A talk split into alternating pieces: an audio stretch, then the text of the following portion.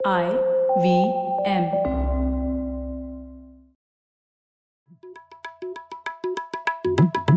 भाई हम हिंदुस्तानियों को बतियाना बड़ा पसंद है।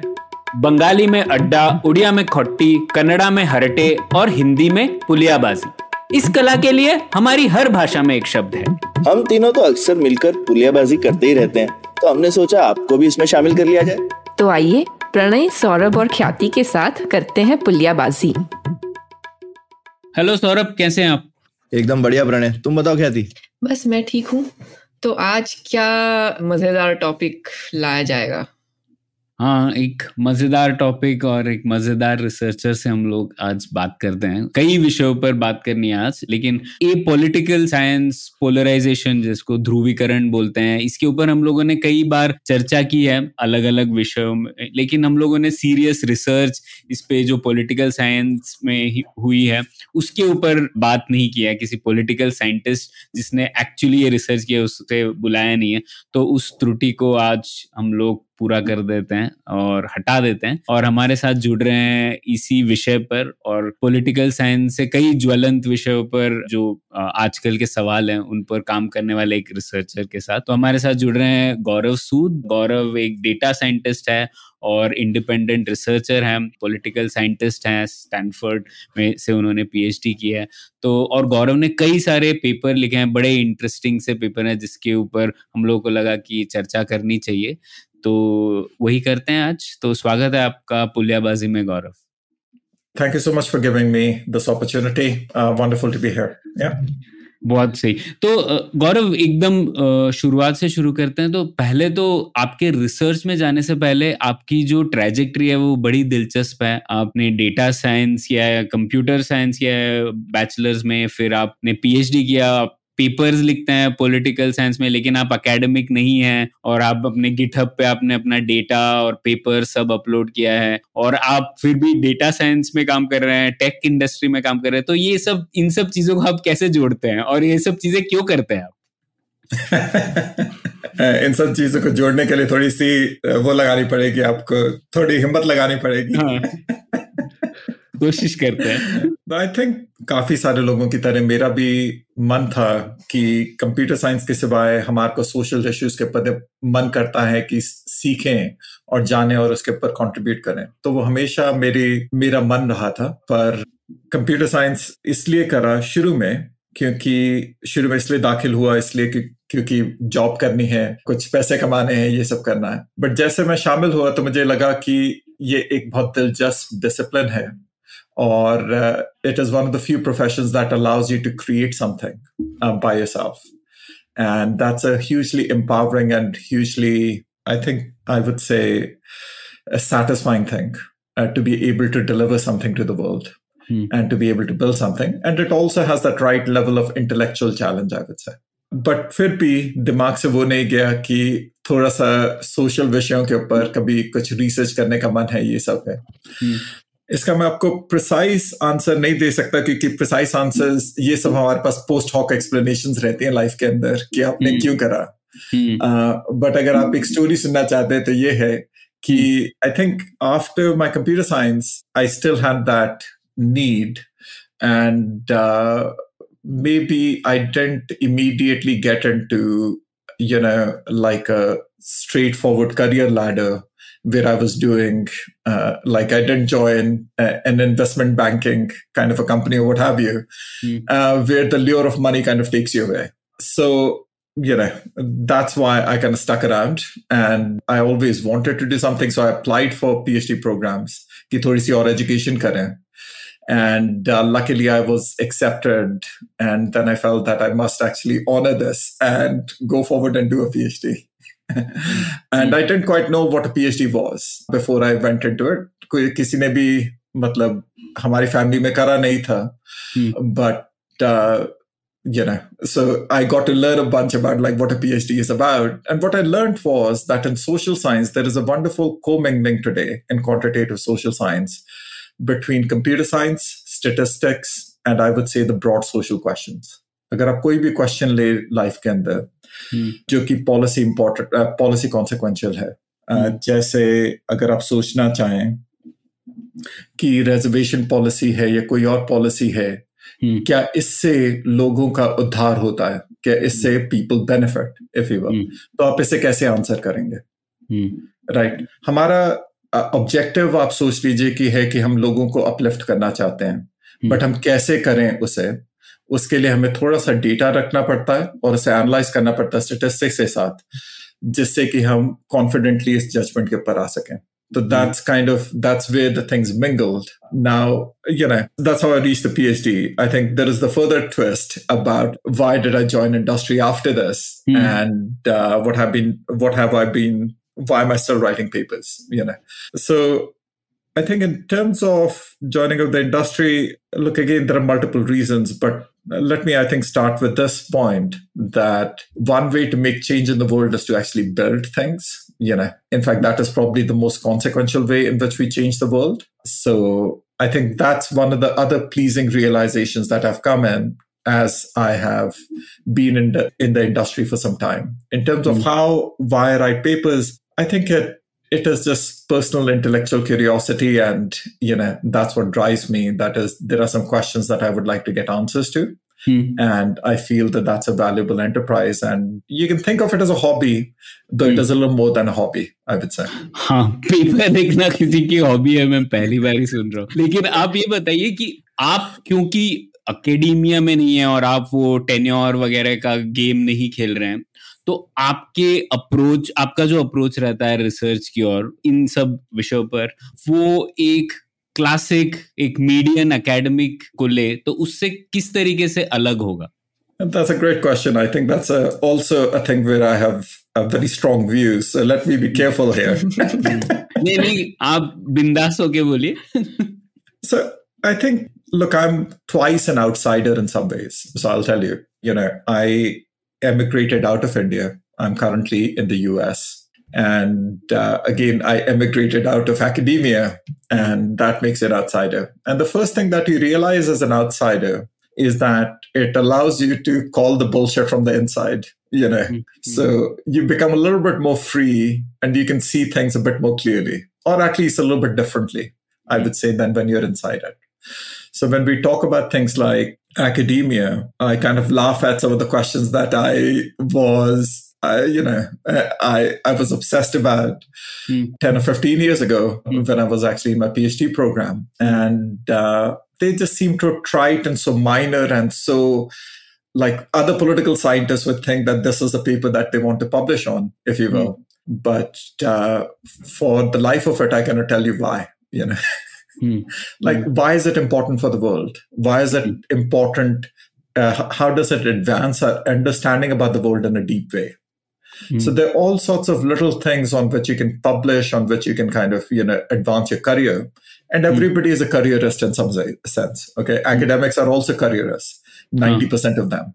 वो थोड़ा है कि भाई अगले जर्नल के अंदर कुछ आ जाएगा ये आजकल अच्छी चीज चल रही है इसके ऊपर एक माँ और लिख दो तुम हम्म, तो वो सब चीजें कर कर अ, सबने अपना करियर बनाने का सोच रखा है हम्म, uh, but they don't take advantage of that intellectual independence that you know that you would think is kind of the birthright of all academics especially when you have tenure right what are the big hairy questions that you take on and kind of get to the other side of i think by the time you get tenure it seems that you're sold out a bunch and the kinds of questions that are interesting to you are just not interesting questions so uh, I think that's uh, that's one way. Now that that may seem too adversarial, and this is too probably you know this of course doesn't apply to all academics there are a bunch of academics who i respect but increasingly look again i made two different points one is about like how do you change the world right so academia doesn't have a tradition of building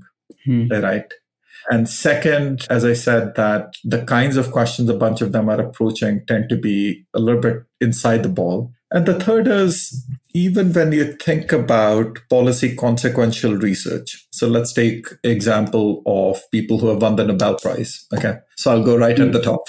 Mm-hmm. so these are luminaries like Abhijit Banerjee and Esther Duffler, right? Mm-hmm. They have done a lot of research on development economics, right? So let's pair it with India's trajectory around. They've done a bunch of research on India. You know, let's pair it with big development milestones in India. India came up with Aadhaar, which you know, right? India came up with UPI, Hmm. and that has led to dramatic changes. I would say, uh, lots of people became banked that is lots of people got a you know got a bank account and that has now become the modal way the government transfers cash to people Mm. Okay Mm. but you would not see a paper by fancy people around any of these things and if you had asked them 20 years ago hey listen what are the odds that a country like india would be able to pull it off they would tell you hey listen man this is super corrupt Mm. there is no real you know there is no real history of any kind of innovation in this country uh, at least at the government level. And the odds I'm going to give about these foundational successes, I would say, are actually close to zero. Hmm. So why bother even write about it? So I think there is that obtuseness also about how you make progress in the world. वैसे जैसा आप कह रहे थे मैं ये भी सोच रहा था कि अभी तक मैंने तो एक कोई भी पेपर नहीं देखा है जिसने ये एस्टिमेट करने की कोशिश की हो कि यूपीआई जैसी चीज़ों से एक्चुअली इकोनॉमिक बेनिफिट कितना हुआ है और इकोनॉमिक कॉस्ट भी होंगे तो कॉस्ट भी क्या है तो मतलब इस तरीके का आई थिंक ये पॉलिटिकल साइंस क्वेश्चन है इंपॉर्टेंट क्वेश्चन है क्योंकि कई देश ये ट्राई कर रहे हैं या करना चाहते हैं। तो लेकिन मुझे दिखा नहीं है क्योंकि मैं भी पॉलिसी रिसर्च में काम करता हूँ लेकिन हाँ ये है। तो इंटरेस्टिंग बात। गौरव थोड़ा आप अपनी रिसर्च के बारे में बताइए कि आपको किस प्रकार के सवाल दिलचस्प लगते हैं और आपने क्योंकि आपने बहुत अलग अलग प्रकार के सवालों के बारे में रिसर्च की है। तो थोड़ा सा आपका रिसर्च प्रोसेस कैसा है और आप क्यों जिस प्रकार की चीज़ों पे आपने रिसर्च की है, उस पे आपने क्यों रिसर्च की है? क्या आपको आकर्षित किया उस सवाल ने कि जिसको आपको लगा कि मुझे इस पे और काम करना चाहिए? तो उसके बारे में थोड़ा और बताइए। इसमें मैं एक सप्लीमेंट्री भी जोड़ देता हूँ क्योंकि आप अक्सर को ऑथर भी करते हैं पेपर्स तो आप अपने को ऑथर्स कैसे चूज़ करते हैं? क्या आप एकेडमिक को ऑथर्स के साथ काम करना पसंद करते हैं कि वो बैलेंस करते हैं या आपने अपने जैसी ही एक ग्रुप ढूंढ लिया है ये सब इंडिपेंडेंट रिसर्चर्स हैं जो कि एकेडमिक दुनिया से बाहर हैं Those are both great questions again. Let me start by thinking a little bit about how I choose that research. And Kathy, this is always a work in progress for me. The foundational and motivating question is about like how do you increasingly for me is about how do you make impact in the world? And I'm increasingly convinced that research is not the way. uh, though I think interrogating ideas is. Okay. Mm. That is interrogating assumptions is. Hmm. And uh, so, but I think some part of how you select research or how I've selected research has been opportunistic, I would say. Hmm. That is, these are people who were uh, kind of looking at similar ideas or you know i happened to kind of work with them. So that kind of guided a little bit of my trajectory about what i selected. Some of it is uh, personal idiosyncrasy i would say you know. Another way i think i've come to some of the questions is there are some sort of psychological things that i've been interested in about like how do people think about the world? And how do they come to hold beliefs which are very strident but जब information नहीं है तब भी opinions बहुत सारे हैं Hmm. तो ये कैसे होता है ये ना ये क्यों होता है तो वो कुछ आपको कह सकते हैं कि पर्सनल इंटरेस्ट कह सकते हैं but there also things which I think are foundationally important when we think about democratic health right and you know we can also talk about like why democracy is important in that larger sense क्योंकि अब लगता है कि भाई China वाले तो बिना democracy के कर रहे हैं वो तो हम तीस साल से सुनते आए हैं Hmm. कि डेमोक्रेसी की ज़रूरत ही नहीं है, हमें तो स्ट्रॉन्ग मैन चाहिए यू नो Hmm. तो वो तीसरी चीज है कि पर्सनल इंटरेस्ट कह लीजिए कि how do people think about this and what are the what are the different forces that apply here so some of it is media probably some of it may be like how how do the elites kind of communicate and what kind of impact does does that have and maybe if we have that clarity we can kind of build tools or help people understand that this is how you work uh, beware right you know and then the fourth thing I would say is probably a nitpicky thing. That is, you see something wrong and then you need to respond to it. That's a very moral way. You know, Mm. this is a kind of like how science progresses in a way. Mm. Everything is wrong. All the we are wrong about it all the time, and Mm. then you know we kind of respond to things. So all of these are not very satisfying answers, but they are actually close to true answers to, I think, how I picked some of a bunch of my research. Then some of it has to do with, you know, and this is kind of giving you the unvarnished answer about like how research is produced, right?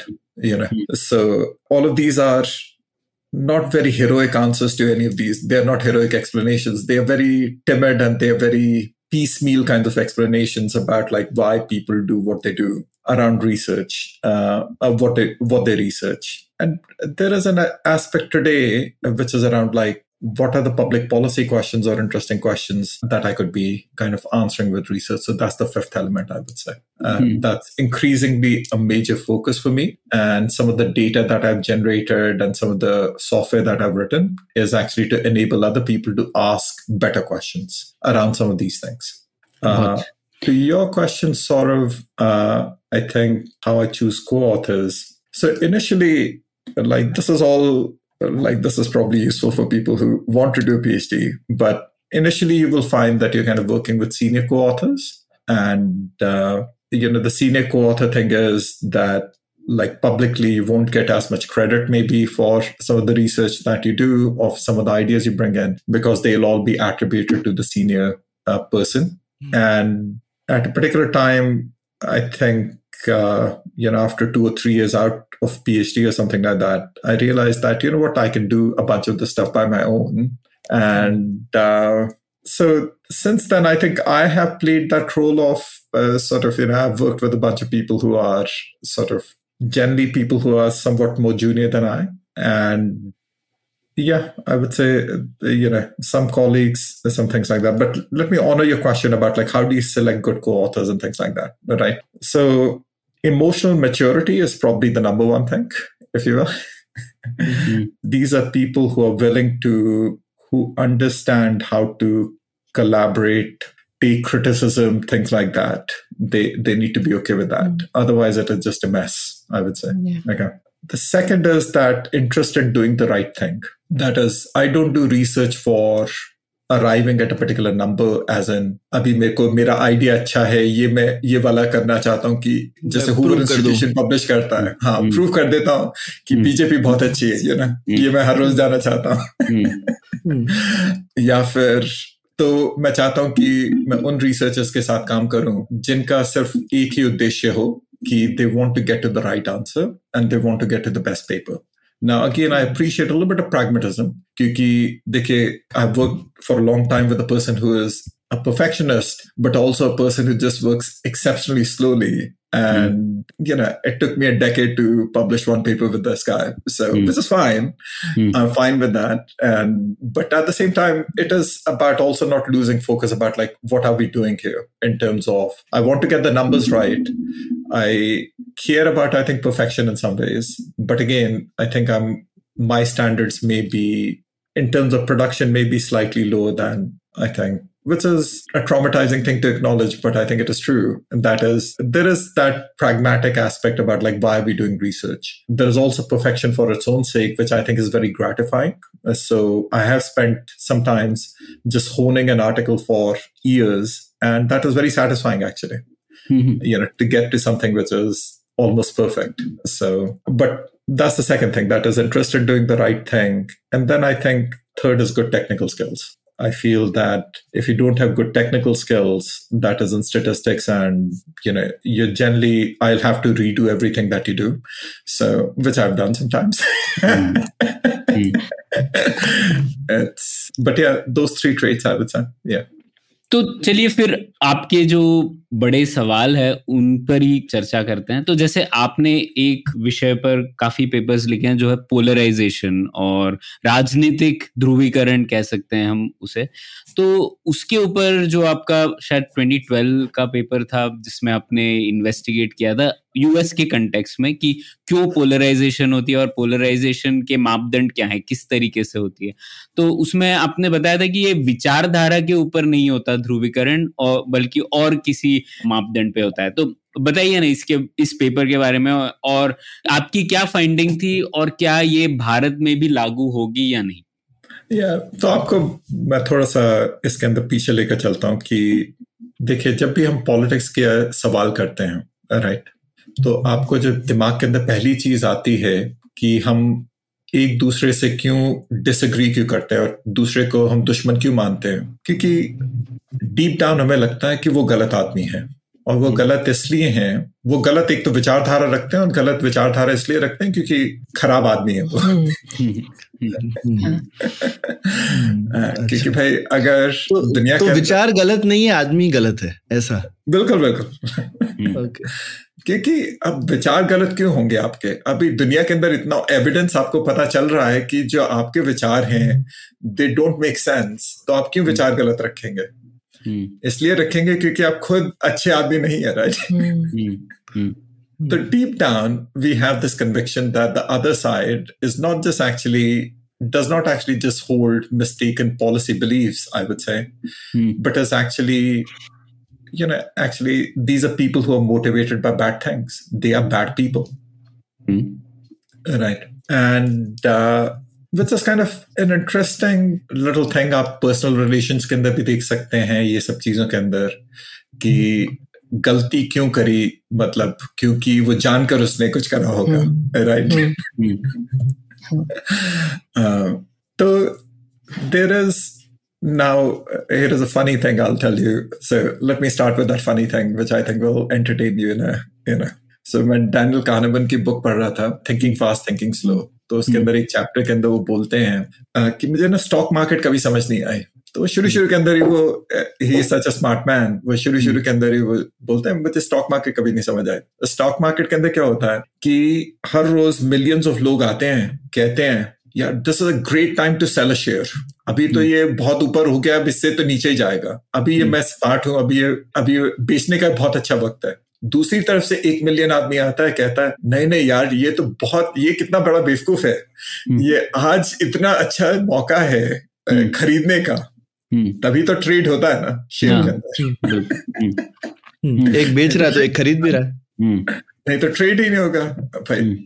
ये ना तो दोनों तरफ़ से कोई ना कोई तो गलत है राइट यू नो हम्म। हर रोज एक मिलियन आदमी गलत है। हम्म, हम्म, हम्म, तो सारे लोग चल रहे हैं काम कर रहे हैं अपना यू नो। तो देखिए can be convince that we are right but often times we are unaware of our own ignorance right hmm. आपने ये कई तरह की बहुत पुराने ये कोट्स हैं the more you know the more you know you don't know right बड़ा ड्रामेटिक कोट है बड़ा अपसेटिंग कोट है अगर आप अगर ये ट्रू है तो right right? The you know the people who know the least they are very confident about कि भाई यही है दुनिया के अंदर और क्या है? You know hmm, you see is what there is to know उसके ज़्यादा क्या है? उसके आगे क्या चीज़ होती है? वो तो पता ही नहीं मुझे know. जो मुझे तो दिखाई दे रहा है है- वही सच है। उसका कोई दूसरा वेरिएशन या कोई पॉइंट ऑफ़ व्यू नहीं हो सकता है। मे बी उसके बियॉन्ड कोई चीज़ नहीं है राइट उसके बियॉन्ड कोई चीज़ नहीं है। तो कोई subtlety they can't be other variables that affect this conviction that I have that this is a cat you know what have you right so i was just going into some small anecdata and psychological points so our conviction has always been right in some ways in politics that our disagreements have been based on policy right? These are policy disagreements, and then we, of course, make inferences about the kinds of people who disagree with us, right? Okay. Turns out, America के दबाव पर बहुत सारा survey data है ठीक है तो आप सोचेंगे कि भाई अब जैसे रिपब्लिकन है तो आप सोचेंगे कि अगर वो अबॉर्शन के लिए चाहते हैं कि स्ट्रिक्ट रिस्ट्रिक्शंस हो ठीक है? उनकी पॉलिसी प्रेफरेंस ये है। तो यही सेम पीपल होंगे जो कि चाहते हैं कि डिफेंस स्पेंडिंग बहुत ज़्यादा हो या यही सेम पीपल होंगे क्योंकि वो कंजर्वेटिव विचारधारा के हैं ठीक है ना? टर्न्स आउट भाई काफ़ी रिसेंटली तक कि जो कोरिलेशन थी इन दोनों इश्यूज़ के अंदर या कोई भी आप इश्यूज़ ले लीजिए any two pair of conservative issues सोच लीजिए या एनी टू इश्यूज़ कोरिलेशन बहुत कम थी। मतलब इट इज़ हिलेरियसली लो मैं आपको स्पेसिफिक नंबर दे सकता हूँ बट मतलब इट इज़ हिलेरियसली लो तो हम उसके अंदर एक वंडरफुल पेपर आया था उसके कहते हैं कि कंस्ट्रेंट नहीं है। देखिए विचारधारा का मतलब क्या होता है कि it will constrain your attitudes constraint का मतलब है कि वो बाँध देगी हर एक चीज़ को। हम्म, ठीक है ना? एक अगर आप ये कहेंगे तो इसका मतलब मुझे मालूम है कि आप ये बाकी पॉलिसीज़ के अंदर भी क्या क्या कहेंगे सेम ही चीज़ कहेंगे। हम्म, भैया पार्टी लाइन आप बोल देंगे मुझे। मेरे को समझ आ गई कि आप इसी तरह के आदमी हैं। हम्म, तो एक बड़ी वियर्ड सी चीज़ थी कि आपको बताएँ कि एक तो इतनी ज़्यादा they are unconstrained you know so एक पेपर आया था जिसका नाम था टाइटल था पार्टिजन्स विदाउट कंस्ट्रेंट और दूसरा वी नो दिस फैक्ट तो मतलब that's an odd thing but फिर भी प्यार मोहब्बत पार्टी के लिए बहुत ज़्यादा है। हम्म, हम्म, ये नहीं कि पार्टी एलिट्स की तो विचारधारा जो है वो बहुत ज़्यादा कंस्ट्रेंड होती है। क्योंकि पार्टी एलिट्स तो एक ही एक ही तरह से बोलते हैं ठीक है ना? अगर आप रिपब्लिकन्स को सुनेंगे तो उनके वो चार पॉइंट होते हैं कि बताते हैं कि भैया इलीगल इमिग्रेंट्स आ रहे हैं वो देश को तबाह कर रहे हैं यू नो और ये एल वाले लोग एक और दहशतगर्द हैं यू नो हम्म, हाँ, वो तीन चार वो उनके पॉइंट रहते हैं। तो आप सोचेंगे कि भैया जो रिपब्लिकन सपोर्टर है उनका भी ऐसा ही हाल होगा। हम्म, हाल ऐसा नहीं है बट फिर भी प्यार मोहब्बत बहुत है पार्टी के लिए। हम्म, ठीक है? तो प्यार मोहब्बत इतनी ज़्यादा है कि कभी इतनी ज़्यादा प्यार मोहब्बत पार्टी के लिए कभी हुई नहीं। तो आप सोचिए तो हम मेजर करते हैं फीलिंग थर्मोमीटर के अंदर। आप जैसे सोचें कि बॉडी का थर्मोमीटर होता है वैसी फीलिंग थर्मोमीटर है। कि बताइए कि ज़ीरो से हंड्रेड के अंदर अगर यू नो ज़ीरो का मतलब है कि ठंड लग रही है सौ का मतलब है कि भाई यू नो बहुत गर्म है चीज़ तो आपको कितना how warmly do you feel about the party. Right तो उसके अंदर हमने देखा है कि अपनी पार्टी के लिए ट्रेंड जो है वो अपवर्ड है तो हमेशा बहुत हेल्दी नंबर्स थे बट अगेन दस का पॉइंट और बढ़ गए हैं। और दूसरी पार्टी के खिलाफ जो अब सेंटिमेंट है वो कहते हैं कि बहुत ठंड लगती है उन्हें अब वो बहुत डरते हैं दूसरी पार्टी से कहते हैं कि वहाँ के लोग तो बहुत खराब है यू नो हम्म, तो आपको एक तो बताया कि कंस्ट्रेंट नहीं है that is they don't agree with the party so you would want all the people who support the party to you know your inferences that they basically have the policy positions of donald trump hmm, अगर आप Republicans को सोचें तो आपका जो mental image है हम्म। कि यार ये तो सारी लाइन बाय लाइन जो डोनाल्ड ट्रंप कहता होगा वही एग्जैक्टली exactly वो तो कहते होंगे click click click click click अगर हम्म। मैं इनसे पूछूँगा रात को भी उठाकर हाँ हम्म। भाई नंबर वन इश्यू क्या है? इलीगल हम्म। इमिग्रेंट्स को निकालो। हम्म, हाँ, यही आएगा right It turns out that people don't agree with the party that much. Now they ag- agreeing with the party a bit more over time but you know they foundationally disagree with the party they're also very diverse i would say within the party in terms of what they disagree about you know so and when you talk to them about like the other party they will tell you but दूसरी party की और supporters की image यही है हम्म।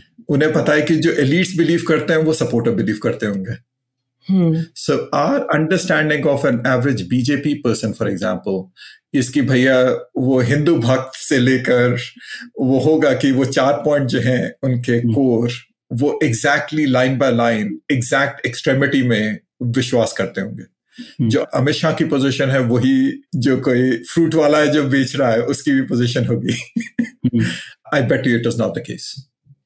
Uh, certainly, it is not true in the US. So, those are the two paired kinds of things. That is, it doesn't seem that our disagreements are foundationally based on disagreements about ideas. If you were to look at actual people, Hmm. उनकी policy preferences देखें तो आप देखेंगे Republican party में भी कई सारे लोग हैं जो कि अबॉर्शन को चाहते हैं कि थोड़ी सी लूजर रिस्ट्रिक्शंस हो that is it is somewhat easier for women to access it and things like that. They don't quite believe in line by line kind of a thing about what Republicans believe in. अब Democrats के अंदर जाएंगे तो कई सारे Democrats हैं जो चाहते हैं कि they want more conservative things for example they don't believe in gay marriage और they don't believe in this idea कि भाई अबॉर्शन इजीली एक्सेसिबल हो क्योंकि उन्हें लगता है कि there is a moral burden to it Hmm. तो that's the so it doesn't at an actual level between people, it doesn't seem to be based in disagreements about ideas. So then what else could it be? Right? And I was just giving you sort of a you know preview of what are the kinds of things it could be. Some of it is just about stereotypic inference. That is, we make this kind of an inference that is elites to supporters, right? That is एक तो हमने influence बना ली और हमें लगता है कि वो सही होगी क्योंकि लगता है कि भाई और क्या है डेमोक्रेसी है तुम किसी और को चूज करो ना फिर you know? भाई डेमोक्रेसी के अंदर रहते हो तो ये ये तो बड़ी साधारण सी इन्फ्लुएंस है। मेरे हिसाब से मतलब कोई, मैं तो लॉजिकल एरर बना ही रहा हूँ। Turns out it is erroneous influence because we are kind of underestimating the complexity of the world bit you know क्योंकि कई सारे जोड़ घटा कर कर उसके बाद वो आदमी सोचता है कि मैं किस पार्टी के साथ जाऊँ, किस पार्टी के साथ ना करूँ, ये सब चीज़ें हैं। दूसरा है कि people seem to have more of an emotional connection to the party ना इसकी भी हमारे पास हिस्ट्री है आप एक सोच सकते हैं कि why do we have this kind of emotional connection with groups ठीक है? तो एक ताजफेल थे जिन्होंने एक बड़ा सा सिंपल सा एक्सपेरिमेंट करा था उन्होंने रैंडमली असाइन कर दिया लोगों को ग्रुप के अंदर। उसके बाद उन्होंने कहा कि दो चार दिनों के बाद देखा उन्होंने वो कहते हैं कि नहीं नहीं मेरा ग्रुप जो है वो बहुत अच्छा है ये हम्म। दूसरा ग्रुप खराब है। हम्म। तो उसके कहते हैं मिनिमल ग्रुप थ्योरी कहते हैं। कि हम्म। अगर हम इवन रैंडमली असाइन कर दें लोगों के पास काफ़ी ज़्यादा ग्रुप के प्रति वो होना शुरू हो जाता है प्रेम ये हम ये हम छोटी छोटी चीज़ों में जैसे कभी कोई क्लासेस के अंदर अगर टीम्स बन जाती है बहुत ही रैंडमली हम उनको जानते भी नहीं है but in that ten minutes आपको अपनी टीम के लिए आप रूट करना शुरू कर देते हो कि नहीं जीतनी तो हमारी टीम चाहिए मतलब भले ही मतलब आप तो पाँच मिनट पहले उनको जानते भी नहीं थे पर एक ये हो जाता है और फिर बाद में भी एक्चुअली कनेक्टेड रहते हैं अगर आप वो हमारी टीम में रहे तो थोड़ा सा रहता है अच्छा नहीं ये तो हम साथ में जीते थे वाला ब्लू हम्म, हाउस वाले ऑरेंज वाले से बेटर है हाँ, ना हाँ, स्कूल में होता था ना ये हाँ। टोटल रैंडम होता था ना वो भी। मार्चिंग के अंदर ही होता था कि वो तुम्हें डिफरेंट डिफरेंट उसके अंदर हाउसेस में डाल देते थे। Completely random. था। बट वो हाउस हम्म। के प्रति वो था कि नहीं नहीं ये वाला जो झीलम है ये बहुत अच्छा है ये ना।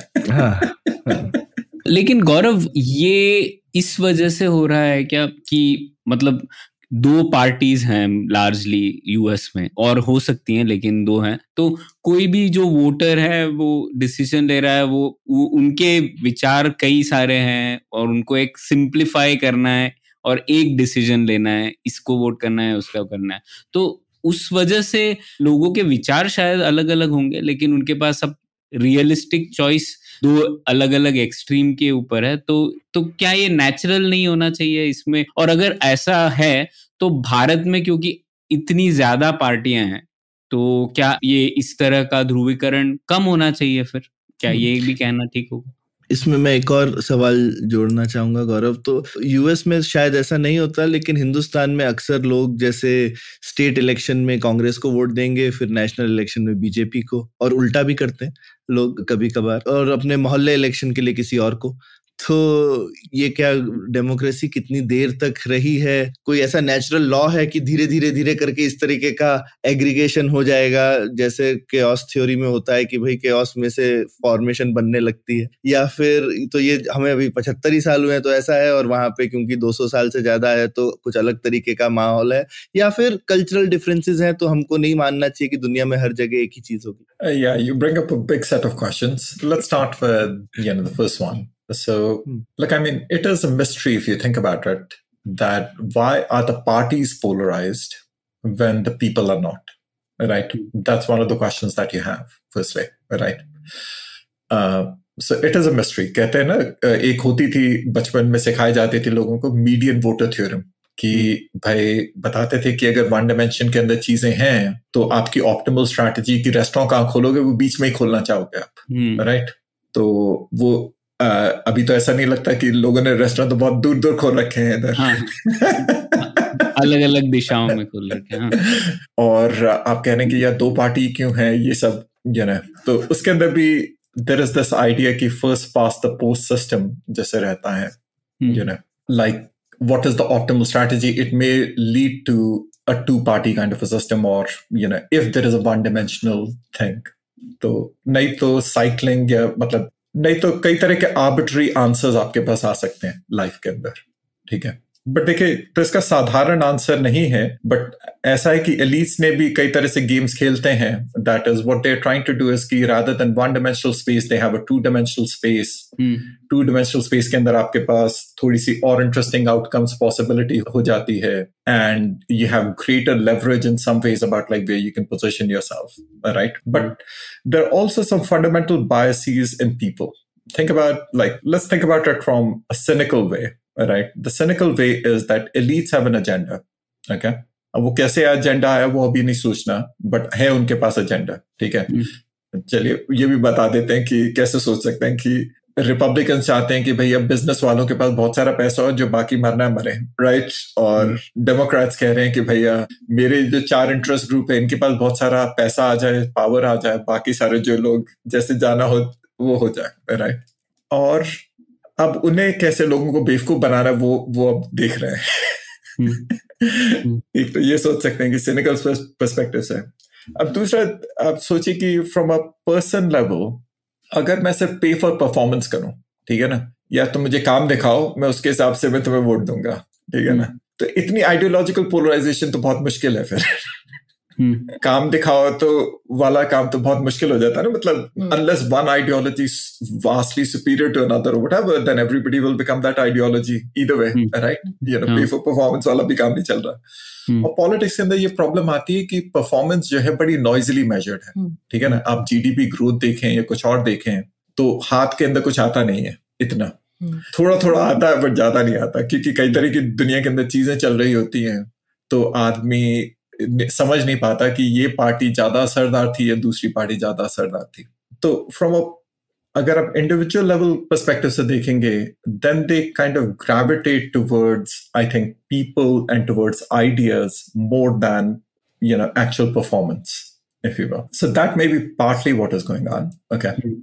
and remember look i mean again there's a difference between voting for a party and between having adversarial views about the opponents of the party right आप ये कह सकते हैं कि ये I'm choosing the best of the worst. Hmm. But I know that both of these parties are fundamentally broken, you know. So, for example, like when I talk to BJP supporters, they are startled by the fact that Gujarat has very high levels of indebtedness. Hmm. Okay. और you know वो चौबीस साल से सरकार चल रही है उधर उनकी। बट अगर आप उनका आरबीआई वाले हर साल वो निकालते हैं एक स्टेट का फ़िज़िकल उसका लिस्ट निकालते हैं उसके अंदर आप उनका देखे वो हाई इंटरेस्ट लोन भी ले रखे हैं उन्होंने सब कुछ ले रखा है। वो कह रहे हैं कि short term high interest loan भी ले लेते हैं ये सब कर लेते हैं। यू नो तो उन्हें बड़ा शॉकिंग लगता है कि ये कैसे हो रहा है। तो you know, a lot of it is just kind of trust the elites uh, kind of a thing, uh, kind of a model. And we think that everybody else who opposes them is somehow doing a disservice, and somehow, again, as we talked about earlier, somehow not just actually holds the wrong policy preferences, but is badly motivated. एक चीज पे मैं आपने एक अपनी research में ये जो पोलराइजेशन है, उसका थोड़ा सा क्वांटिफाई भी करने की कोशिश की है कि अलग अलग विषयों पे किस तरह से over a long period of time लोगों में पोलराइजेशन घटा है या बढ़ा है। जैसे कि आपने बताया है अपने डेटा में यूएस के कॉन्टेक्स्ट में कि रेशियल लाइंस पे एक्चुअली पोलराइजेशन कम हुआ है, जबकि पार्टिजन लाइंस पे मतलब पार्टी पॉलिटिक्स में वो बढ़ा है। तो क्योंकि काफ़ी बार ऐसा लगता है कि ये सारी जो पॉलिटिक्स है, वो मतलब आपको लगता है कि अगर अगर वो रिपब्लिकन है तो वो थोड़े ज़्यादा रेसिस्ट होंगे टाइप का एक स्टीरियो टाइप है राइट बट रियलिटी में देखे तो एक्चुअली रेसिज्म ओवरऑल कम हुआ है। और तो ये, इसके बारे में थोड़ा कुछ और बताइए ना कि ये ट्रेंड्स कैसे जा रहे हैं और क्या इंडिया में इस प्रकार की कुछ चीज़ें हो रही होंगी? जैसे कि, क्या इंडिया में कास्टिज्म प्रॉबली कम हो रहा होगा लेकिन आई डोंट नो इसके ऊपर किसने ये मेजर किया है कि नहीं किया है या अगर करना भी हो तो किस तरह से उसको मेजर किया जाए Yeah, and uh, Kathy, I realized that I didn't fully answer the two questions that you know came before. So let me take a note of that. That is about how, in many ways, racial polarization uh, like you know and we can talk a little bit about like how we measure that uh, has gone down. In fact on lots of score on lots of measures i would say racism itself has gone down in the us in quite significant ways.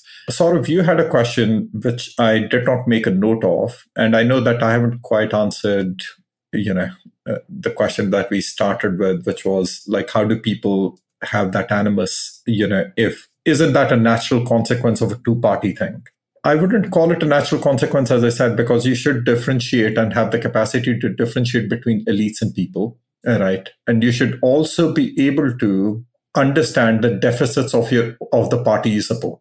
Okay. So if you're just somebody who's a neutral arbiter, then you should, the reason why I pointed out this Gujarat example, let's just take an even handed approach to kind of understanding what are the flaws of a party and things like that. Eventually, you may vote for party A or B, but vote with a clear mind that this is a party which also has gangsters, which also has, you know, a full slate of idiots, but uh, seems to be marginally better on, you know, maybe dimension A or whatever it is. And that uh, that's the coin toss you're going to go with. And certainly not have this kind of an animus towards people who support the other party.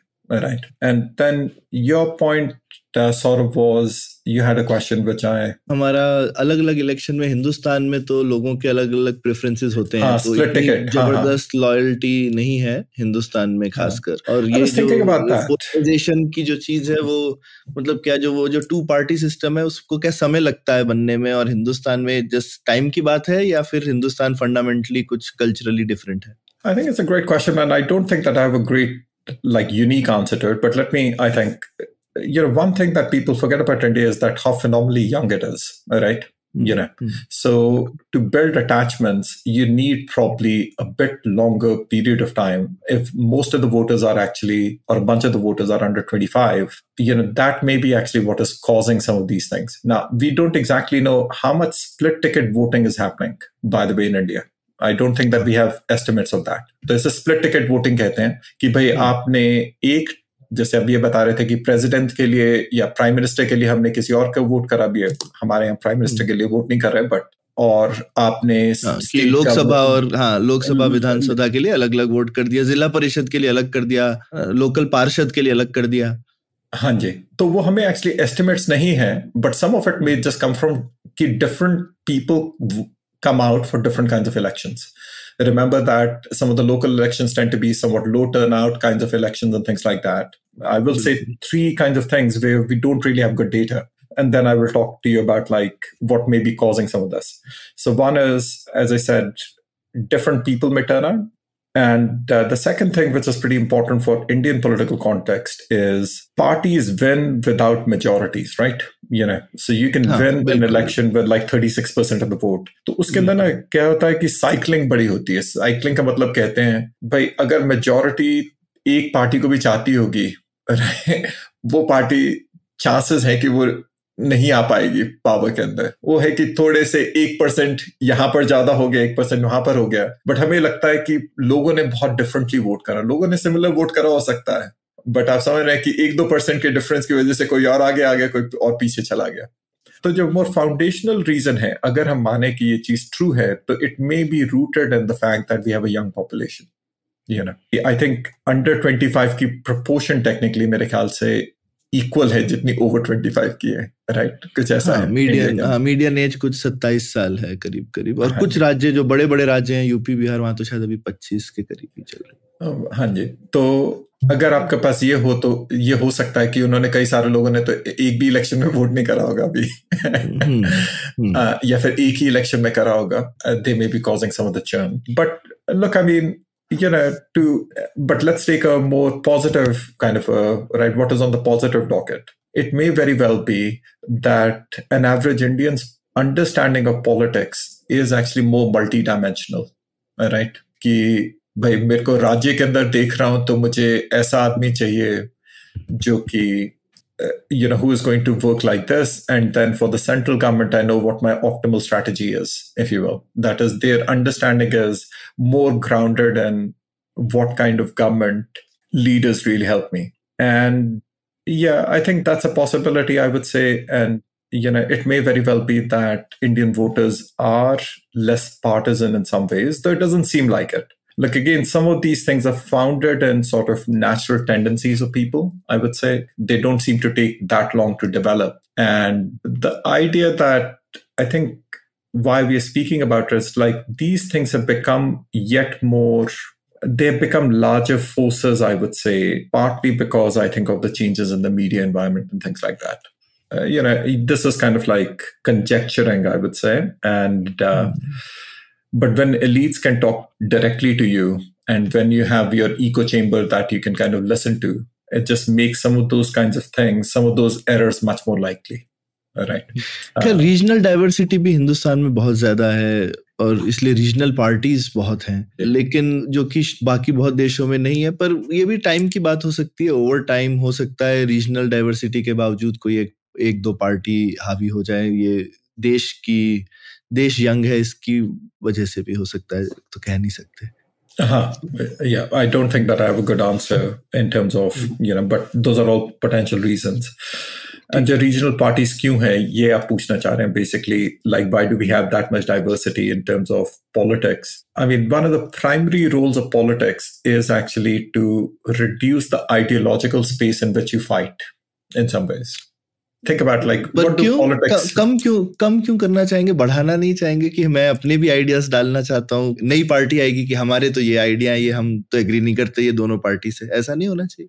देखिए problem ये होती है कि अगर आप बहुत ज़्यादा ideological space को एक्सपैंड कर दें तो all sorts of outcomes are possible ठीक है ना? तो अब आपको मेजोरिटी को अगर इकट्ठा लेकर आना है you need to build a coalition and then you need to kind of get them to kind of agree on certain things or get them to like slowly sort of pivot the politics and the topics towards something which is comprehensible as well as something that you can kind of fight over in a sort of a low dimensional way which which can so there is a there लेकिन is ये पचास generally- percent का ये लेकिन पचास percent का problem है ना हिंदुस्तान में थोड़ी ये प्रॉब्लम है यहाँ तो आप पच्चीस कर लो तो हो जाता है काम। इस 30 पर सौरभ जैसे स्वतंत्र पार्टी और वगैरह वगैरह जो पार्टी आइडियोलॉजिकली काफ़ी अलग थी और अलग सोच रही थी वो तो चली गई नहीं नहीं मतलब आप ए, नहीं वो वो भी एक अच्छी चीज़ है आप एक इशू के नहीं हो सकते लेकिन आपको इतना भी नहीं होना है कि आपको पचास पे जाना है। मतलब कह रहा हूँ जैसे जो गौरव का पॉइंट है कि आपको वो रिड्यूस करना है क्योंकि आपको पचास को अपनी साइड लाना है।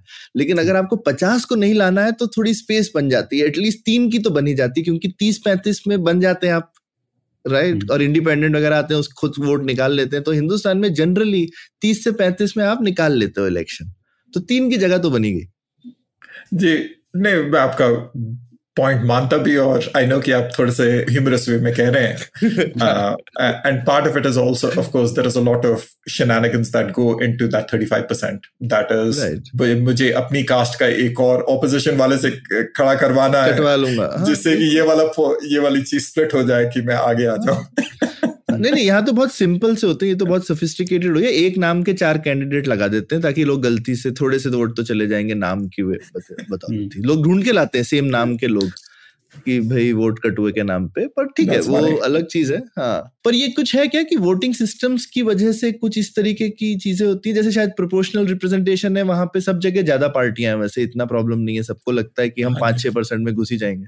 हाँ वो Israel is a classic example उनके पास तो पार्टीज यू नो बहुत सारी हैं हाँ या साउथ अफ्रीका भी है हाँ। that is yeah the first past the post system certainly is going to cause you to have a reduction in ideological space but you can think about even the purpose of politics in some ways if you need coordinated action is to actually reduce the dimensionality of the space on which you can fight you cannot have an n-dimensional space on which you can actually run politics or run policy. So you have to reduce it. And the part of the game is to figure out what are the kinds of you know compromises or agreements that we are going to make within the group and who are the people who are going to who we are going to oppose and things like that. Yeah. But now going back to the point that Khyati, i think you made about uh-huh. racial polarization. So which is a fantastic thing right? So i think here we were kind of like in that first half i think i gave you some anecdotes about how people seem to make really bad judgments about other people and sometimes we think that this is the irredeemable part about humanity, right? That is, we are just going to actually have aversive judgments about people who are in another group, Hmm. right? And that is going to kind of, and think about race as this kind of really big animating force, gender is another, uh, right? मतलब आप 19th century के भी आप European intellectuals को पढ़ेंगे even twenty century के आपको बता रहा हूँ। हम्म। उसके अंदर बड़ी कैजुअल सेक्सिज्म है यू नो ये तो उनका तो दिमाग कम ही चलता है या फिर वो ज़्यादा इमोशनल होते हैं तो इसलिए वो तो ये जॉब नहीं कर सकते। बट रेसिज्म भी ऐसी थी। देखिए। मानिए अगर आप कि भाई ये लोग तो कम ही जानते हैं इनके तो दिमाग कम सोफिस्टिकेटेड है हम्म। यू नो हम्म, ये कहाँ से इक्वल ये कहाँ से वोटिंग करेंगे हमारे साथ? हम्म, ये तो है ही नहीं हमारे ये तो हमारी जात बिरादरी के नहीं है ये तो ह्यूमैनिटी के थोड़े से नीचे हम्म। तबके के लोग हैं यू नो इनको जो बेस्ट चीज़ कर सकते हो जो एनलाइटेंड व्यू है is that you take care of them the strategic view is just exploit them you know hmm, right? Uh, this idea that we can have less animals, that people can actually, majorities can agree कि यार interracial marriage legal होनी चाहिए हम्म और कर भी रहे हैं ये नहीं हम्म मतलब अगर आपको बताएँ कि मार्टिन लूथर किंग जूनियर को अगर अभी मैं यू नो वापस ज़िंदा कर दूँ वो तो हैरान हो जाएँगे वो तो कहेंगे कि ये हो क्या गया है हम्म, हाँ though uh, I think it is a phenomenal thing, tribute to human capacity to change, which is one of the things that I think social scientists somehow seem to not quite accept, I would say. You know, and they haven't really written cogently about how does positive change happen. Okay. Mm. But there is also, mm. it is exactly during the same time in some ways. Hmm. And Kathy's point, I think, was hey, listen, like so much of the politics seems about race. And during a time when race has been going down in some crucial ways, uh, like racism has been going down, you know. And Kathy, I know that you had a question about how to measure things and things like that around casteism and what have you, right? और generally कि इसी से हम हमारे पास क्या कोई हिंदुस्तान के लिए भी लेसन्स हैं हम्म। क्या आपको कास्ट और रेस सिमिलर लगते हैं in terms of treatment from मतलब ऑब्वियसली बहुत डिफरेंट है फ्रॉम क्योंकि हम सब एक रेस के लोग हैं जो कि अलग अलग जातियों में बटे हुए हैं लेकिन एज ए सोशल साइंटिस्ट जो ये फ़र्क है कि अरे कुछ जातियों के लोगों को में तो दिमाग नहीं होता ये सब भ्रांतियाँ हमारे समाज में भी तो हैं कोई ऐसा थोड़ी है कि हम उससे अलग हैं। और रेसिज्म भी हिंदुस्तान में कोई कम नहीं है क्योंकि यहाँ सब एक रेस के हैं तो समझ में कम आता है। लेकिन जो कभी कभी अब हाँ। जो नॉर्थ ईस्ट के लोग हैं उनके खिलाफ बिल्कुल रेसिज्म होता है या फिर अफ्रीका से इमिग्रेंट्स आते हैं तो बहुत रेसिज्म होता है। क्योंकि उनकी संख्या बहुत कम है तो हम उसके बारे में बात कम करते हैं। तो ये इसमें आपको एज अ रिसर्चर क्या समानता लगती है या नहीं लगती? I'll make a brief point about, I think, talking about as a researcher. So, what's the point of research is not completely clear here, right? You know, let's think about how we can actually either make a change here or hmm. and that can only be possible when we acknowledge fundamental capacity for humans to change in really dramatic and deep ways. All right. And but let me honor the first part of your question, which is what are the implications for India in terms of casteism? So, one good thing, if you will, in minor ways, is the fact that racism is like very hard for humans to overcome in some ways because of the fact that the person just looks different.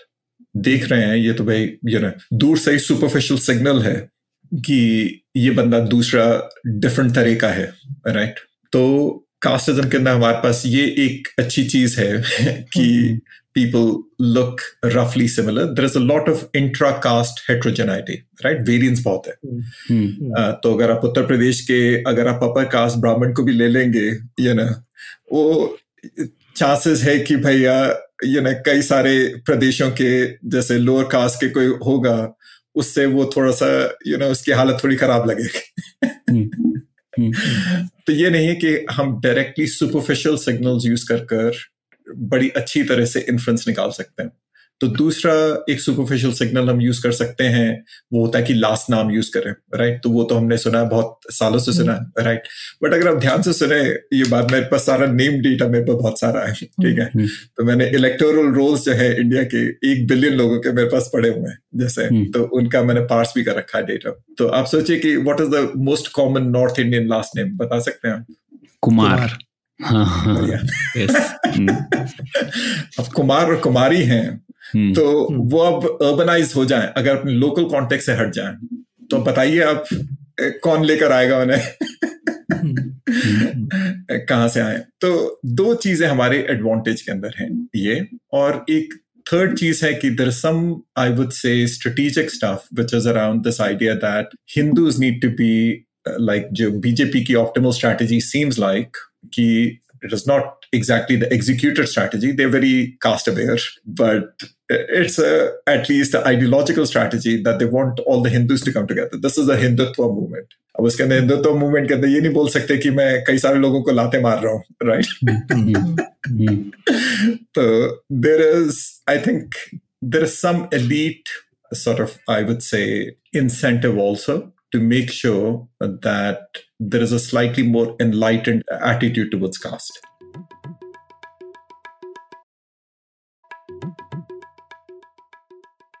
you don't really see major parties or anybody else in the media saying नहीं नहीं भैया casteism बहुत maintain करके रखनी है मुझे you know this is लोग कहेंगे कि ये है प्रॉब्लम है बट ये नहीं कह रहे कि ये करना है मुझे हम्म, तो those are the good things I think in terms of the bad aspects, I mean, you pointed out about an orthogonal point about India is very color sensitive for sure. we know that.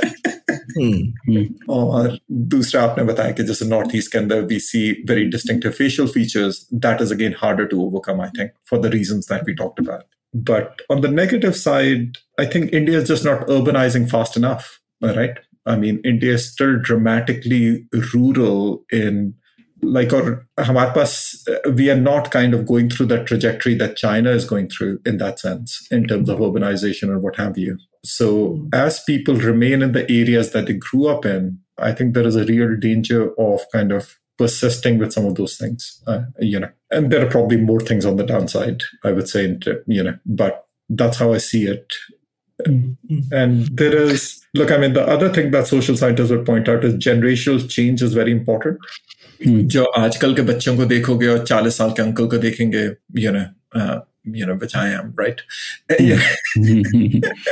there is a big difference in terms of i think what kinds of they just were brought up with different kinds of media and things like that right Mm. and different environment and they seem to have less of an echo of the past which is also an interesting thing for a fast moving country like uh, Saudi Arabia is a great example, I would say. Ab suniye, abhi Saudi Arabia is going through probably phenomenal liberalization, जो कि Hmm. MBS के अंदर अभी आप 20 साल पहले क्या सुनते थे कि सुनते थे कि दुनिया के अंदर वो सऊदी अरेबिया वाले क्यों कर रहे हैं क्योंकि पूरी पॉपुलेशन बहुत कंजर्वेटिव है and the only reason why you know why this why these people are in power is because they agree to this this is the fundamental contract that they've run.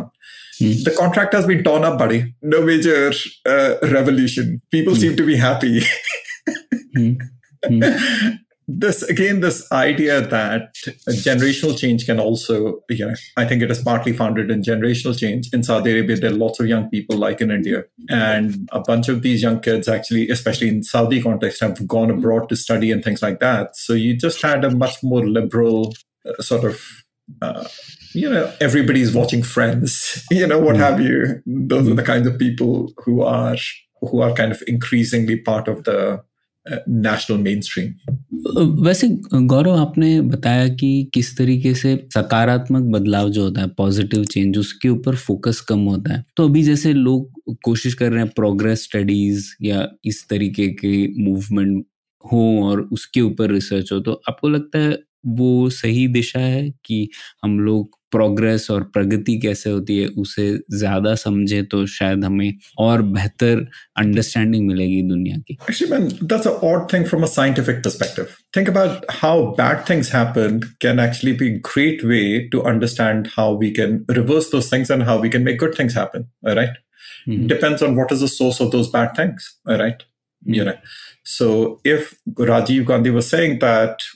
only 14 cents of a dollar or what have you, or of a rupee reaches the final person, uh, like let's figure out that's a fantastic thing to study why that is true and then figure out a system that prevents that right Hmm. so कभी भी social science के अंदर होता था ना ये इसके लिए मजाक आपको बता सकता हूँ बहुत अच्छा है जो बहुत अच्छा है तो कभी कभी आप एयरपोर्ट के ऊपर किताब देखते हैं seven habits of successful people hmm, तो यू नो तो अ, उसके अंदर एक हैबिट होती है कि जल्दी उठो सवेरे। हम्म, यू नो कि हम्म। करोगे तो बहुत आप बहुत आगे बढ़ोगे। हम्म, मैं कहता हूँ अभी तुम रिक्शा वाला बुलाओ दिल्ली के। हम्म, और उन्हें कहो कि यू नो वो तो बहुत जल्दी उठ रहे हैं। वो उनका कोई चांस नहीं है कि वो आगे बढ़ने वाले हैं। तो देखिए ऐसा होता है कि अगर आप सिलेक्ट करें डिपेंडेंट वेरिएबल के ऊपर ठीक है अगर सक्सेसफुल पीपल के ऊपर सिलेक्ट करें you are even wrong about correlation you can even be wrong about correlation hmm, कि it may be that the poor people are actually waking up sooner hmm, but आप कह रहे हैं कि यार ये हम्म, interesting. so it is a stupid way to study anything in, in life okay we don't want to select on the dependent variable these are things that you can get some ideas about but ऐसा नहीं होना चाहिए कि हम उसी चीज़ को study करें।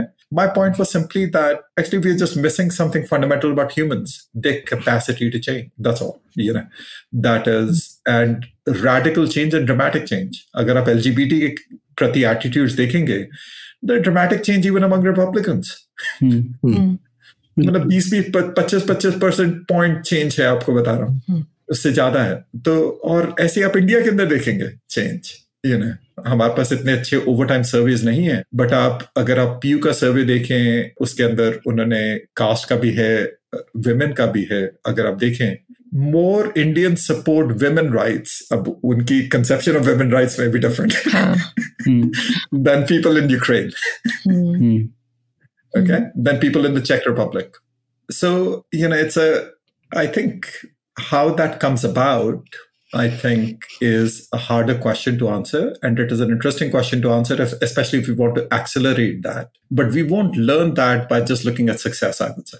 You know Hmm. we have to look at i think it is completely fair to look at things about like why do things go wrong and then figure out ways that are they because of irredeemable things right i mean if that answer is that people can't change people are the way they are like that Tajfel story that अरे people तो minimal group के हैं वो तो हमेशा झगड़ा करेंगे right वो random वो कर दिया but there is also this interesting capacity to change even when self interest is involved आप मानिए democrats white democrats support affirmative action a majority of them support affirmative action हम मानेंगे ये बात ठीक है मतलब इंडिया की तो स्टोरी और भी अलग है अगर आप अफर्मेटिव एक्शन की बात कर रहे हैं I think about four times of US India के अंदर सपोर्ट है for affirmative action caste base के लिए हम्म, अफर्मेटिव एक्शन के लिए Hmm. और even for gender based affirmative action we have fairly wide support because people see something wrong with the society and want to fix it hmm, that's my that's my that's one explanation for why they support it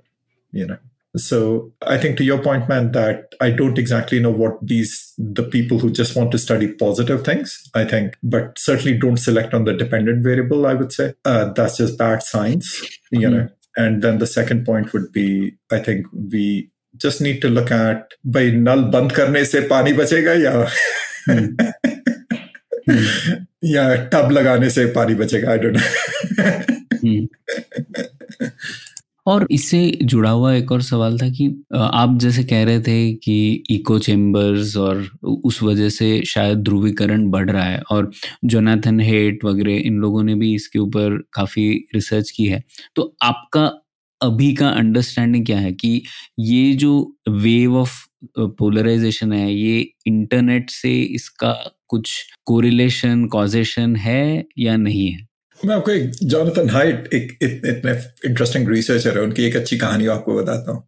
I think उन्होंने लिखा था एक book लिखी थी righteous mind उसकी एक मेरे पास associated कहानी है थोड़ी सी इंडियन कॉन्टेक्स्ट के लिए टेलर्ड है जो मैंने घर में यूज़ कर रखी है। ये कहानी है कि वो बताते हैं कि sometimes the feeling of righteousness या मैं सही हूँ ये लोग गलत हैं it comes from this idea of disgust ठीक Okay. वो कहते हैं कि मोरालिटी जो है sometimes are moral intuitions are founded in disgust तो मैं उसका एक आपको प्रोवोकेटिव एग्जांपल देता हूँ। तो कई सारे लोग वेजिटेरियन हैं। हम्म। ठीक है? वो चाहते नहीं है कि भाई खाओ को खाए ये सब चीज़ें करें राइट यू नो तो अब मैं उन्हें एग्ज़ाम्पल देता हूँ कि काव बेचारी हार्ट अटैक से मरी। ठीक है? अब वो सैनिटाइज्ड है हर एक चीज़ ठीक है। आप उसका मीट खाएँगे नहीं खाएँगे? हम्म। क्यों नहीं खाएँगे? हम्म, हाँ। सारे लोग जो है क्योंकि वेजिटेरियन आपने तो वायलेंस नहीं किया ना क्योंकि वो तो खुद से मरी हुई है तो तो नेचर का पार्ट है कि वो खुद से मरी heart attack- लेकिन लेकिन घिन आती है ना हम्म, Huh, that is, it is disgust Yeah. based, not actually based on your moral Hmm. intuitions, right? Hmm. You know, you didn't commit violence, but Hmm. why do you feel that now you are, now this is, you know, he gives even more provocative examples. You could think about why is sex between siblings after menopause of women not allowed? or you know like with the mother or what have you. All of these things are founded in this idea of disgust. Mm-hmm. and sometimes morality changes into disgust causes morality or morality or some good reasons change into like hmm. we just want to give crude intuitions. इसमें मैं कुछ कहूँगी कि काफ़ी बार ये जो हमारी disgust भी होती है वो बस उसकी वजह से होती है कि हमने वो दूसरा वर्जन कभी देखा नहीं होता है हमारा एक्सपीरियंस एक लिमिट तक होता है और क्योंकि हमने वही एक्सपीरियंस किया होता है तो हमें लगता है कि ये नॉर्मल है उसके बाहर का जो भी है वो अब नॉर्मल है उसका मैं एक एग्ज़ाम्पल देती हूँ कि ये मेरे कुछ फ्रेंड्स मतलब कुछ मेरे जानकार लोगों से बात करते वक्त ये पता चला कि जापानीज लोगों को, जैसे हम लोग कर्ड राइस खाते हैं, भारत में ज़्यादातर लोगों को कर्ड राइस पसंद आती है, लेकिन मैंने जितनी भी बार किसी जापानीज या थोड़ा साउथ ईस्ट एशियन लोगों को कर्ड राइस ऑफ़र किया they generally do not like it उनको वो थोड़ा सा अजीब सा कॉम्बिनेशन लगता है। जैसे कि हमें कोई अजीब कॉम्बिनेशन लगता है खाने के बारे में, लेकिन उनको हमारा कोई नॉर्मल खाना भी अजीब लगता है। तो इट इज़ जस्ट कि हम उससे फेमिलियर नहीं होते हैं। और आई थिंक जब हम काफ़ी चीज़ों में नॉन वेज या कोई चीज़ खाई जा सकती है नहीं खाई जा सकती है उसमें आई थिंक बहुत सारे वेरिएशन उसमें उसी पे होते हैं कि हमने वो देखा नहीं है तो हमारे लिए वो डिस्गस्टिंग हो सकता है किसी और के लिए वो उनका खाना हो सकता है। हम्म। बिल्कुल सही कह रहे हैं। और मतलब कभी कभी कोई चीज़ का कलर देखकर टेक्सचर देखकर आपको किसी और चीज़ की याद आती है तो वो सब नहीं करता। है that was one part about like Jonathan Haidt मेरे पास एक चीज़ थी पूछने के लिए। जैसे रेशियल पोलराइजेशन के बारे में गौरव आप बता रहे थे तो रेशियल पोलराइजेशन वहाँ पर क्या एक इंटर रेशियल मैरिज आपका एक पैरामीटर है जिससे आप आंकते हैं और इस तरह से हिंदुस्तान में हम इंटर कास्ट मैरिज यूज़ कर सकते हैं? कास्ट कितना प्रभावी है? और कास्ट में तो खैर वो और भी ज़्यादा प्रभावी चीज़ है भी लेकिन रेस में भी है क्योंकि वहाँ पे भी जब आप शादी करते हैं तो उसके बाद आपके बच्चे मिक्स्ड रेस के हो जाते हैं। तो ये क्या सबसे अच्छा तर, तरीका है पता करने का कि किस तरह से चल रहा है? Yeah, that's a great question, right? Because Kathy had also asked कि यार measurement कैसे करें ये सब चीज़ों की, mm-hmm. right? Mm-hmm. You know, mm-hmm. तो देखिए एक तो हम मैं आपको एक पुरानी हॉलीवुड मूवी है जेंटलमैन अग्रीमेंट ठीक है तो वो हम्म। आपका अगर मौका मिले तो देखेगा उसके अंदर पहली एक ऑडिट स्टडी हो रखी है तो ऑडिट स्टडी का मतलब होता है कि मैं रेज्यूमे बनाऊँगा सोचिए सिर्फ़ नाम बदल दूँगा सेम रेज्यूमे सिर्फ़ नाम बदल दूँगा हम्म। एक के अंदर अपर कास्ट नाम रखूँगा एक में लोअर कास्ट रखूँगा हाउसिंग हम्म। एड निकालूँगा एक में लोअर कास्ट रखूँगा एक में अपर कास्ट रखूँगा। These are really great ways of actually doing wide spread measurement especially when we're looking at something called discrimination ठीक है? तो discrimination is behavioral right? हम कभी कभी प्रेजिडिस मेजर करना चाहते हैं जो कि एक क्वांटिटी ऑफ़ माइंड है। Discrimination hmm. है एक्शन के अंदर कि यार तुम कुछ मानते हो गए बट तुम क्या अगर कोई सामने आता तो बदतमीजी करते हो या तुम अनफेयर व्यवहार करते हो वो अलग चीज़ है राइट रिलेटेड है बट अलग चीज़ है। तो डिस्क्रिमिनेशन अगर आपको मेजर करना है तो one way to do it is through audit study ठीक है? कि all else equal do people treat know like now given you equal evidence of my ability mm. right? Exam में सेम नंबर आए सोच लीजिए जो हाँ, भी है हाँ। नहीं इसका इसका मैंने एग्जांपल जैसे कि जेंडर के लिए भी ये इस प्रकार का केस यूज़ हुआ है राइट हाँ ये होता है कि सेम हाँ सेम रिज्यूमे में लड़की का नाम हाँ। लिख दिया लड़के का किसको कॉल आता है इंटरव्यू का? हाँ, किसका ज़्यादा ज़्यादा कन्वर्ट होता है। हाँ हाँ, हाँ जी। या फिर इवन आई थिंक कास्ट का भी हिंदुस्तान में हुआ हुआ है और उसमें अच्छे से निकल के आता है कि फ़र्क तो है। हम्म, अच्छा। हाँ जी। और ऐसे ही हाउसिंग की एड्स के अंदर आप देख सकते हैं क्रिग्स लिस्ट के अंदर डाल दिया ये कुछ कर दिया तो this is one way to measure discrimination I would say अगर आप क्वांटिटीज ऑफ माइंड करना चाहते हैं मेजर यू नो तो दिस इज मतलब we have to define I think prejudice just a bit more carefully right if that is the quantity we are going after mm. so prejudice के अंदर one way to think about it is is that it is gross overgeneralization or mistaken aversive beliefs about another group. Right? जैसे America के अंदर ये था कि blacks are lazy और unintelligent ये it was a widely endorsed belief about a particular group. Okay. So this is a mistaken aversive belief about another group. Or sometimes it is just gross overgeneralization of an aversive negative trait. Right वो positive भी हो सकता है आप कह सकते हैं अब भाई सुंदर लोग जो हैं मुझे बहुत मेरे हिसाब से बहुत अच्छे होते हैं वो बहुत we all go through this kind of thing which is very well attested and मतलब we have great evidence for it and you know and this is also something that you can use to kind of change your own behavior that is if you are in front of an attractive person you can say buddy watch out you know hmm. so but agar aapko ये measure करना है. Then you have to you can use surveys also surveys के अंदर आपको थोड़ा सा रहता है कि क्या लोग सही से आंसर करेंगे या फिर वो बोलेंगे कि नहीं नहीं लोगों को खराब बोलना खराब you know it is not considered good तो मैं ये छुपा लू ये चीज़ राइट right? तो उसके लिए हम उन्हें दे सकते हैं कि आपकी अनोनिमाइज रहेगा उसके भी हमारे पास कुछ तरीके हैं। जिससे कि हम एक रैंडमाइज रिस्पॉन्स टेक्निक होती है जिसके अंदर हम एक डाल देते हैं लिस्ट के अंदर एक एक्स्ट्रा आइटम डाल देते हैं और बोलते हैं कि just pick how many items do you think you agree with उसके अंदर आपको बताना नहीं कि किस आइटम के साथ अग्री कर रहे हैं। हम्म। तो उससे हम बैक आउट कर सकते हैं। तो ये सर्वे बेस्ड हो जाएगा कुछ काफ़ी चीज़ें और कुछ चीज़ें अगर आपको डिस्क्रिमिनेशन करना है मेजर करना है then I think you have to go out in the field and see how actual people are being impacted court decisions भी देख सकते हैं हम्म। हम्म। कि सेम टाइप के आई मीन अपराधों के लिए किसको ज़्यादा सजा मिली है किसको कम सजा मिली है? बेल कितने को मिली है बेल किसको नहीं मिली है? हाँ एक एक आखिरी थोड़ा सा कनेक्टेड क्वेश्चन पूछ लेती हूँ। तो इसमें आपने एक आपकी एक स्टडी है पार्टिजन बायस के बारे में जिसमें आपने ये बताया कि लोग जैसे जब उनको उस उस पर्टिकुलर पार्टी की एक्चुअल फैक्चुअल बेस्ड पोजीशन जैसे कि इकोनॉमी कैसे कर रही है इसके बारे में पूछा जाता है। तो आ, काफ़ी लोग मतलब अगर अपनी पार्टी का होगा तो अच्छा ही बोलेंगे अगर किसी और की पार्टी का होगा तो बुरा ही बोलेंगे। लेकिन उसको आपने थोड़ा और अगर स्क्रैच करने से आपने ये पाया कि एक्चुअली वो अपना वो जानते हैं कि सच्चाई क्या है बट क्योंकि वो अपने ग्रुप के साथ रहना चाहते हैं इसलिए वो जानबूझ के अपना आंसर चेंज कर देते हैं राइट तो ये तो सर्वे पे भी बड़ा सा क्वेश्चन आ जाता है राइट थोड़ा सा इसके बारे में अगर आप बताना चाहे तो या देखिए this is about like how badly are people behaving, if you will, right? How suboptimally are people behaving in terms of when they're thinking about parties? And like for us, let's just start with this basic idea that people want the most competent, the most thoughtful people who can actually advance the country the best to be elected. But now there are all these things, biases that come in the way in terms of that selection process, right? That's the thing that we are fearful of.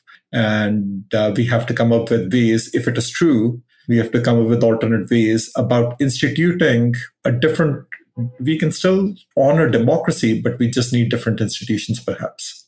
Okay. What is, what our current institutions are called in at least some telling are called these, this is called a Schumpeterian democracy, a minimal competitive democracy. सोचिए कि adversarial दो लोग झगड़ रहे हैं okay but they this is almost like a market of democracy there are no real rules आप झूठ भी बोल सकते हैं सब कुछ कर सकते हैं क्योंकि everything is not just allowed in love and war, but it is also allowed in politics because politics is war, you know, and love.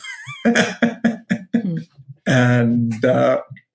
And uh, that's one conception of democracy and there you are especially in danger of this kind of uh, a voter who may actually be swayed by emotions because again and maybe choosing poorly so Kathy, आपका question है कि to what extent we just want to figure out like are people misinformed अगर मेरे को economy के ऊपर vote करना है तो ये बहुत बड़ी सिंपल सी चीज है परफॉर्मेंस बेस्ड यार इकोनॉमी अच्छी होगी इसे दोबारा डालते हैं इकोनॉमी खराब करी तुमने पिछले पाँच साल के अंदर तो निकालो हम्म। इसे।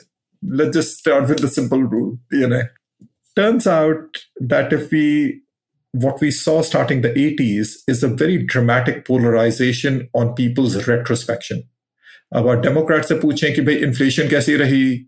डेफिसिट कैसा हुआ? इकोनॉमी कैसी रही? अगर वो बोलेंगे डेमोक्रेटिक प्रेसिडेंट है तो वो बोलेंगे चार चाँद लग गए रिपब्लिकन बोलेंगे तुमने कबाड़ा कर दिया पूरा। तो वो हमें पोलराइजेशन बहुत नज़र आई तो विच इज़ वेरी अपसेटिंग कि आपको बता बताने की प्रोस्पेक्ट ऑफ़ डेमोक्रेसी इज़ बड़ी पुअर बेस्ड ऑन परफॉर्मेंस क्योंकि परफॉर्मेंस के लिए तो वैसे ही जद्दोजहद बहुत है क्योंकि परफॉर्मेंस बड़ी नॉइजी है बट अब एक और भी आ गया कि भाई कुछ नहीं हो सकता इधर।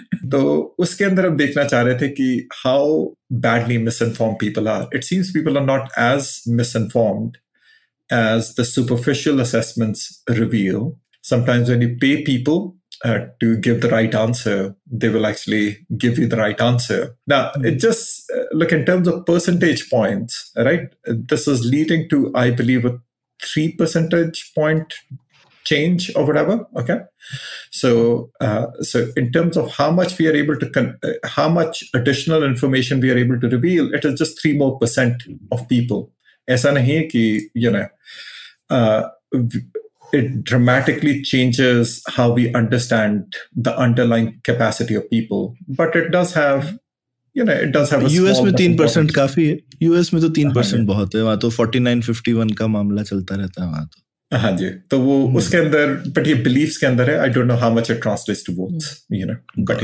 that's the यहाँ हाँ यहाँ और यहाँ भी हमको दिखता है आई I मीन mean, आजकल हिंदुस्तान में भी आजकल ज़्यादा ही दिखता है क्योंकि वो बोलेंगे अरे मनमोहन का टाइम बड़ा खराब था अगर आप बीजेपी के सपोर्टर हैं और अगर आप कांग्रेस के सपोर्टर तो कहेंगे अरे वही सबसे अच्छा टाइम था उसके बाद तो कबाड़ा कर दिया है मोदी ने। या फिर बीजेपी सपोर्टर कहेगा अरे इसी के बाद तो अब तो मोदी के टाइम पे तो अच्छा चल रहा है। तो ये होता है बिल्कुल सेम फैक्ट्स होंगे और उसका इंटरप्रिटेशन हाँ दोनों अलग तरह से करेंगे और शायद मन में पता भी होगा लेकिन उनको होगा कि नहीं मैं ऐसा नहीं बोलूँगा उससे मेरी साइड को खराब दिखना पड़ेगा। तो मैं ऐसी चीज़ मैं क्यों एक्नॉलेज करूँ जिससे मेरी साइड खराब लगे हाँ तो एक फ़ैन मोमेंट वाला मामला है। मैं तो अक्सर बोलता हूँ कि हमारे यहाँ पॉलिटिशियंस कभी कभी आज की डेट में ऐसा लगता है कि they are stars and not politicians तो आप अब भाई सलमान खान के अगर आप सपोर्ट रहे हैं तो उसकी मूवी अच्छी लगती है चाहे कैसी भी हो। तो थोड़ा वैसा वाला मामला हो जाता है कि पहले आप उसके फ़ैन हैं स्टार के तो उसके बाद मूवी अच्छी लगेगी चाहे वो मूवी में बाकी सब बोलना ही तो पड़ेगा कि अच्छी लगेगी। है ना? हाँ हाँ उसके ये भी है। हाँ। बोलना भी पड़ेगा। तो गौरव बहुत बहुत मज़ा आया। हम तो सोच के वैसे हम हमने सोचा था कि आपके इतने सारे ज़बरदस्त पेपर्स हैं सब पे खूब डिस्कशन किया जाएगा लेकिन ये पोलराइजेशन एक ऐसा टॉपिक है और इतना ज्वलंत टॉपिक है कि हम इसमें काफ़ी गहराई तक गए और वो भी शायद आई थिंक आपके साथ घंटों इस बारे में बात कर सकते हैं। आपने इतनी इस पे रिसर्च भी की और हमारे तो सवाल भी खत्म नहीं होंगे। लेकिन इस मौके पर खत्म करते हैं आज का एपिसोड अपने हम श्रोताओं से भी बोलेंगे। अगर आपके दिमाग में कुछ सवाल आते हैं, ये सुनकर तो ज़रूर बताइए। और आपको हमारा पॉडकास्ट कैसा लग रहा है, ज़रूर हमको अपना सुझाव, अपने फीडबैक भेजते रहिए। जिस भी प्लेटफॉर्म पर आप सुनते हैं, वहाँ पर सब्सक्राइब कीजिए या लाइक कीजिए। आप सबका बहुत बहुत धन्यवाद। शुक्रिया। उम्मीद है आपको भी मज़ा आया। यह पॉडकास्ट संभव हो पाया है तक्षशिला इंस्टीट्यूशन के सपोर्ट के कारण। तक्षशिला पब्लिक पॉलिसी में शिक्षा और अनुसंधान के लिए स्थापित एक स्वतंत्र संस्था है। आप दुनिया के किसी भी कोने में हो, आपकी उम्र कुछ भी हो, अगर आप पब्लिक पॉलिसी विदेश नीति या टेक्नोलॉजी गवर्नेंस में रुचि रखते हैं तो तक्षशिला की website Takshashila dot org dot in पर उनके कोर्सेज को ज़रूर चेक कीजिए। और अगर आप पुलियाबाजी में शामिल होना चाहते हैं तो हमसे कनेक्ट कीजिए पुलियाबाजी एट जी पर या फिर एट पुलियाबाजी ट्विटर पर। शुक्रिया।